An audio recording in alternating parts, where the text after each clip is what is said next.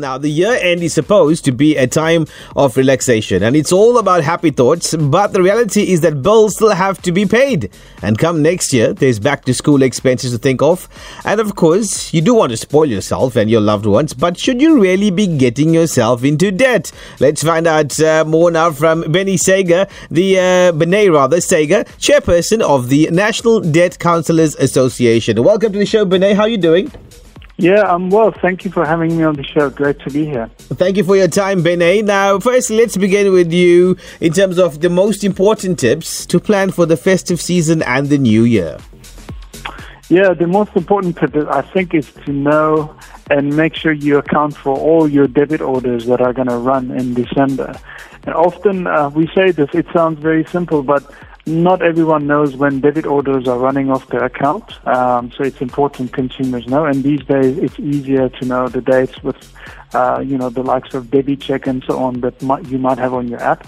But most crucially, why this is important is to make sure that you don't end up having to pay for extra fees or charges if you don't have enough money in your bank account. So as you're planning for time between now and the end of January, you're going to get paid twice, but it's going to be about 6 weeks apart, most likely. You get paid in the middle of December and then towards the end of January. It's very crucial, I think, for our consumers to know the dates and the amount for those debit orders. Now, Benay, should people also have a festive season budget and maybe regularly assess this to ensure that they live within their means? Because sometimes you find peeps, and I've seen this with people, where they just swipe, and the worst thing is when you have a card, because people just keep swiping. Yeah, it's very difficult. I think, for consumers to not do this, and all of us, I'm speaking also as a consumer myself, I think what happened, especially this year, is, our members have seen it in debt counseling industry. A lot of consumers have really struggled financially, but also mentally. A lot of us have been cooped up at home for the last almost 2 years. And now it's festive season, as you say. Kids are out of school and we have finally some time and some nice weather to spend our money. And it's going to be difficult, I think, to resist that overspending. So what we are telling consumers is that you got to make sure that if you have to borrow to spend, then you probably shouldn't be spending that money. If you don't have to borrow and you have a little bit amount and you already accounted for things that you're going to pay in the next year, for example, increase in school fees, increase in potentially petrol, increase in insurance payments and all of that, electricity, and you're still in a good position to be able to splash out a little bit, I think that's fine. Our consumers deserve it.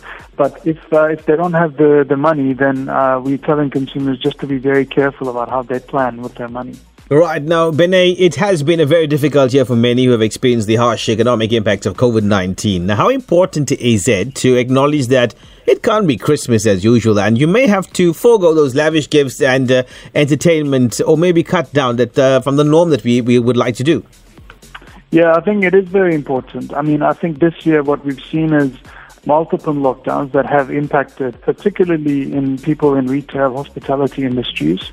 We've seen inflation that has really escalated this year, more so than previous years.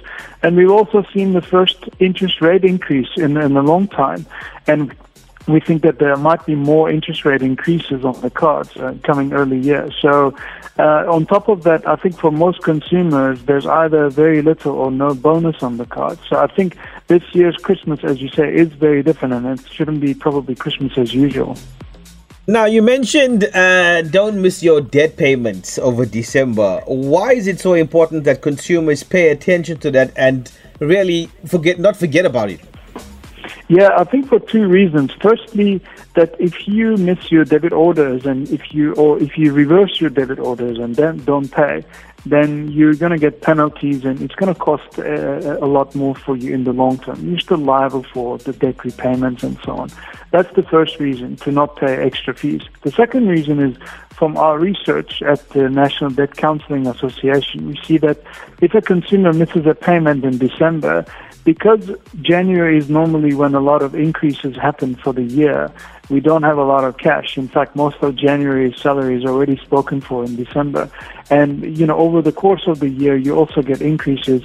consumers take a long time to make up a missed payment in December, and it costs you more in terms of credit record that might not look as good and more money that you would owe as your interest keeps racking up. That's the second reason. So we're just making sure consumers are aware of these two primary reasons to not miss any debit orders and payments.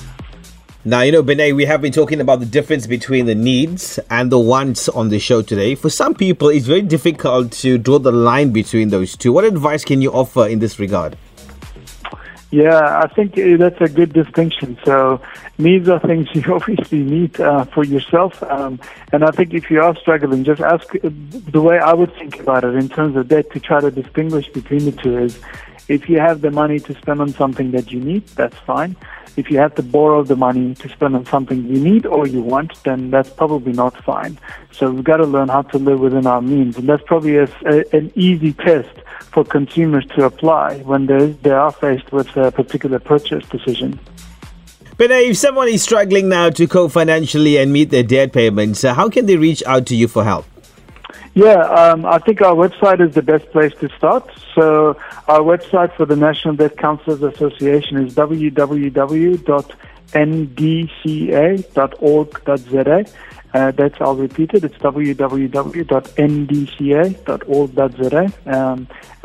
It's a great place to get some insight and also see all our registered, all our members who are registered with the National Credit Regulator who are ready and willing to help our consumers. Benay Sager, Chairperson of the National Debt Counsellors' Association, thank you very much for joining us this afternoon on the show. All the best, and Merry Christmas and a happy and prosperous 2022 to you. Thank you very much and all the best.